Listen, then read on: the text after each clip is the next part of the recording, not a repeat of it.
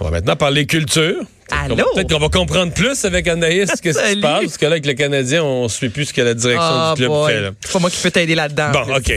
Euh, nouvelle série, Épidémie. Hey, là, j'ai. Là, c'est à go, on fait peur au monde.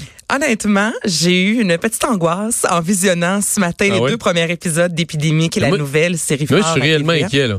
Mais dans une époque où le monde est naturellement, rapidement euh, hypochondriaque, tout le monde capote pour rien. euh, Mais c'est inqui- euh, honnêtement là, Mario, après la- le visionnement des deux premiers épisodes ce matin, euh, je suis allée me laver les mains. Puis Là, j'étais là, oh my god, je m'ai lavé parce que dans dans la série, en fait, on voit Julie Le Breton qui est Anne-Marie Leclerc, qui est une infectiologue et directrice du laboratoire d'urgence sanitaire, et elle, à plusieurs reprises dans la série, elle se lave les mains. Là, tu vois sa fille qui se lave les mains. Tu sais, on est supposé de gratter la paume, mais il y a pas un chat qui fait ça. Là. Tu sais, souvent, lorsqu'on va à l'hôpital, on nous en- explique en- comment en réellement. ouais, en passant, mesdames et messieurs, euh, Anaïs nous fait son, sa chronique en habit de cosmonaute. comment ça, David Cosmon? Euh, non, mais pour pas avoir de bactéries, là, pour- te protéger des bactéries dans l'air. là. Mais au visionnement, c'était tellement intelligent. Ce matin, souvent, les médias reçoivent un petit cadeau. Mais là, tout le monde avait une petite, une mini boîte de purée. c'est quand même cute. y a pas tellement C'est quand encore même plus. quelque chose. Bon, alors c'est ça. Épidémie, c'est euh, l'histoire, en fait, ça m'enseigne la population de Montréal et ses environs qui est frappée par un virus euh, mortel et inconnu. Et au lancement ce matin, on nous expliquait, euh, Mario, que l'Organisation mondiale de la santé chaque année fait une liste des maladies les plus dangereuses à suivre. Et depuis euh, plus de deux ans il y a la maladie X qui est une maladie inconnue qu'on ne sait pas comment guérir et elle fait partie de la liste. Donc tout le monde sait qu'éventuellement il va y avoir une bactérie un virus qui va être difficilement arrêtable. Et c'est ce qui a vraiment inspiré les auteurs Annie Pierrard Bernard Dansereau et Étienne Pierrard Dansereau. Alors c'est vraiment le virus qui est la grosse vedette. On retrouve comme je vous disais Julie Le Breton euh, toi, je sais, tu as beaucoup aimé Victor Lessard. Jacinthe, qui est assez tomboy dans cette série-là. Là, je vous le dis, nous sommes complètement ailleurs. Anne-Marie Leclerc est un personnage beaucoup plus cartésien. On l'écoute.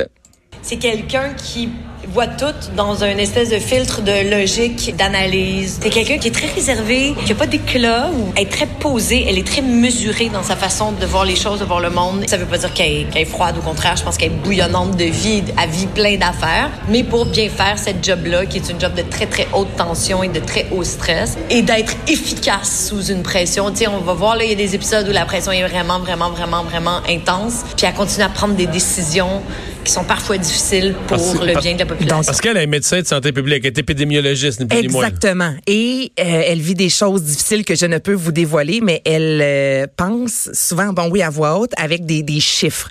OK, trois quarts de la, population est comme ça, donc euh, on a des chances. Je ne sais pas comment vous expliquer ça. C'est vraiment, c'est tout est une question de mathématiques dans sa façon de penser, ce qui est tout le contraire de moi. Donc c'est vraiment. Mais c'est ça la santé publique, c'est Ouais. des pourcentages, puis des C'est pourcentages, de risque. Mais même dans sa vie personnelle, elle réfléchit avec des pourcentages. OK, on a une chance sur deux, là, Mario, de pas pogner d'accident d'auto. On peut aller en voiture. Tu comprends? C'est vraiment dans sa façon de, de, de réfléchir.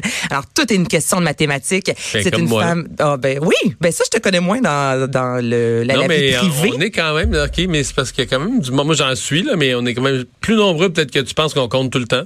T'es toujours en... Mon Dieu, t'es pas épuisé. Ben non, mais je compte tout le temps quelque chose. Ben pas tout le temps, mais je veux dire, euh, mettons, je suis en auto, là, je compte, mettons, je descends, je vais quelque part, tu vois, j'avais, euh, j'avais 210 km à faire, j'en ai OK, j'étais à 26% oh mon Dieu. Mon chum est comme toi.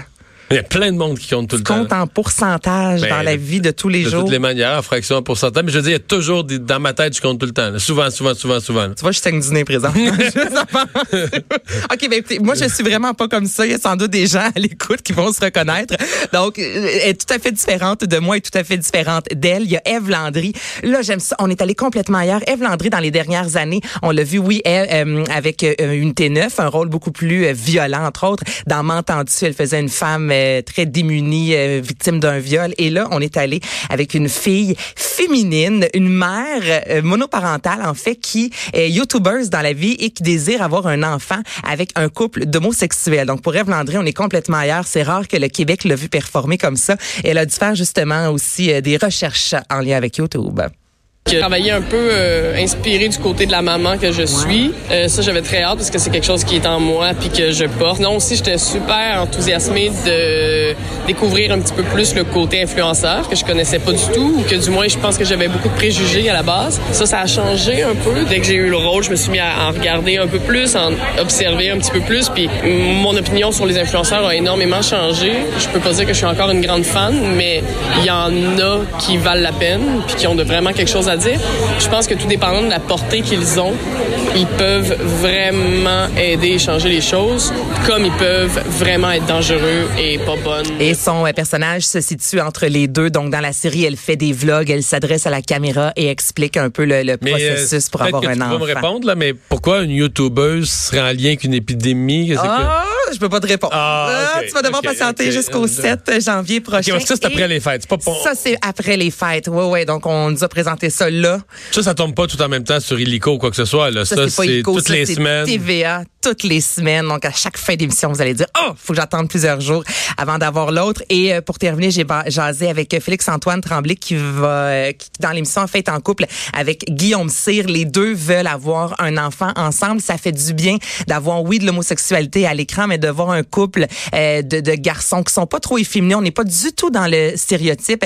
Qui veut avoir un enfant, c'est le fun. C'est une réalité que beaucoup, beaucoup de gens vivent au Québec. Et là, enfin, c'est dépeint à l'écran. Le match de Guillaume et moi est vraiment improbable. Tu sais, on est habitué au Québec ou euh, à la télé de voir des, des, des couples gays clichés ou tu je veux dire, tous les types ont le droit d'exister, mais c'est le fun de voir ce, ce type de gars-là qui a une vie professionnelle, que lui, il a une vie secrète à la maison. Comment ils vont traverser ça aussi, cette épidémie-là, parce qu'à un moment donné, ils peuvent pas se cacher toute leur vie non plus, tu sais. Puis je trouve que le, le, le rapport à l'enfant est vraiment euh, important, tu sais, parce que c'est vraiment un sujet d'actualité, tu sais, de comment les couples gays, comment les couples, même qui peuvent pas avoir d'enfants. Parce que Guillaume Cyr joue un ministre, donc euh, il Oh, ne OK. peut dévoiler au grand public, il ne veut en fait dévoiler qu'il est homosexuel. C'est ce que vous allez découvrir dans cette série qui a fait appel à des nouveaux comédiens, entre autres. Il y a euh, Nancy euh, Saunders, qui est une, une artiste inuit multidisciplinaire, une peintre dans la vie qu'on n'a jamais vue à l'écran. Donc c'est la première fois qu'elle tient un rôle à l'écran. Ça fait du bien d'avoir du nouveau monde à la télévision. Donc je salue aussi cette euh, initiative. C'est bon. Bon, C'est bon. en mode Noël, la TVA. Ben oui, là, ça commence officiellement. Là. Depuis quelques jours, depuis quelques semaines, il y a quelques émissions. Mais là, cette semaine, là, on peint la TVA, autant à Radio-Canada, partout. C'est du Noël. Donc, si vous aimez le tricheur, tout au long de la semaine, vous allez voir Sonia Vachon, Véronique Laveau, euh, Fabien Cloutier, Marc Hervieux. J'aurais pu être invité. Donc, des gens qui tripent littéralement sur Noël. Il y aura des boules de neige et des batailles de boules de neige. Sinon, il y a les beaux Noëls ce soir aussi. En rappel, alors, vous allez retrouver la belle famille avec Martin et Matt, qui euh, Ça, c'est les beaux malaises spécial Les Noël. beaux malaises Ouais, spécial euh, il, il revole, Noël. il revole, celle-là. Ah, il est bon. Donc, ça en rappelle, mais ça vaut vraiment la peine ce soir à 21h30. L'homme en toi qui tripe sur le théâtre. Là, on est moins dans le Noël, mais c'est quand même fort intéressant. Je pense à écouter le théâtre documentaire J'aime Hydro, signé Christine Beaulieu. Qui, j'ai vu. Mhm. Tu l'as vu? Ben, écoute, il y a 43 000 personnes au Québec qui l'ont vu depuis 2016. Il reste quelques billets, euh, une représentation, euh, quelques représentations, en fait, à la Place des Arts au mois de janvier. Ensuite, elle s'envole euh, en France et ce sera euh, terminé, cette belle aventure-là. Et vous pouvez l'écouter ce soir. C'est quand même long, c'est 150 minutes. Mais je pense que ça vaut la peine euh, d'écouter. L'as-tu aimé, toi? Mais j'avais jamais vu ça du théâtre documentaire.